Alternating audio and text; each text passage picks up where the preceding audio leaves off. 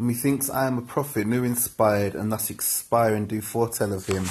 His rash fierce blaze of riot cannot last, for violent fires soon burn out themselves.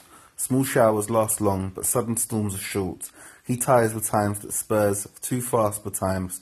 With eager feeding food does choke the feeder.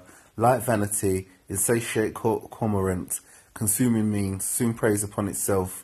This, ro- this royal throne of kings, this sceptred isle, this earth of majesty, this seat of Mars, this other Eden, demi-paradise, this fortress built by nature for herself against infection and the hand of war, this happy breed of men, this little world, this precious stone set in the silver sea, which serves in it the office of a wall, or as a moat defensive to a house against the envy of less happier lands, this blessed plot, this earth, this realm, this England, this nurse, this teeming womb of royal kings, feared by their breed and famous by their birth, renowned for their deeds as far from home, for Christian service and true chivalry, as in the sepulchre in stubborn Jewry, of this world's ransom, blessed Mary's Son, this land of such dear souls, this dear, dear land, dear for her reputation through the world, is now leased out, I die, I die pronouncing it, like to a tenement or pelting farm, England, bounding with the triumphant sea whose rocky shore beats back with en- the envious siege of watery Neptune, is now bounding with shame,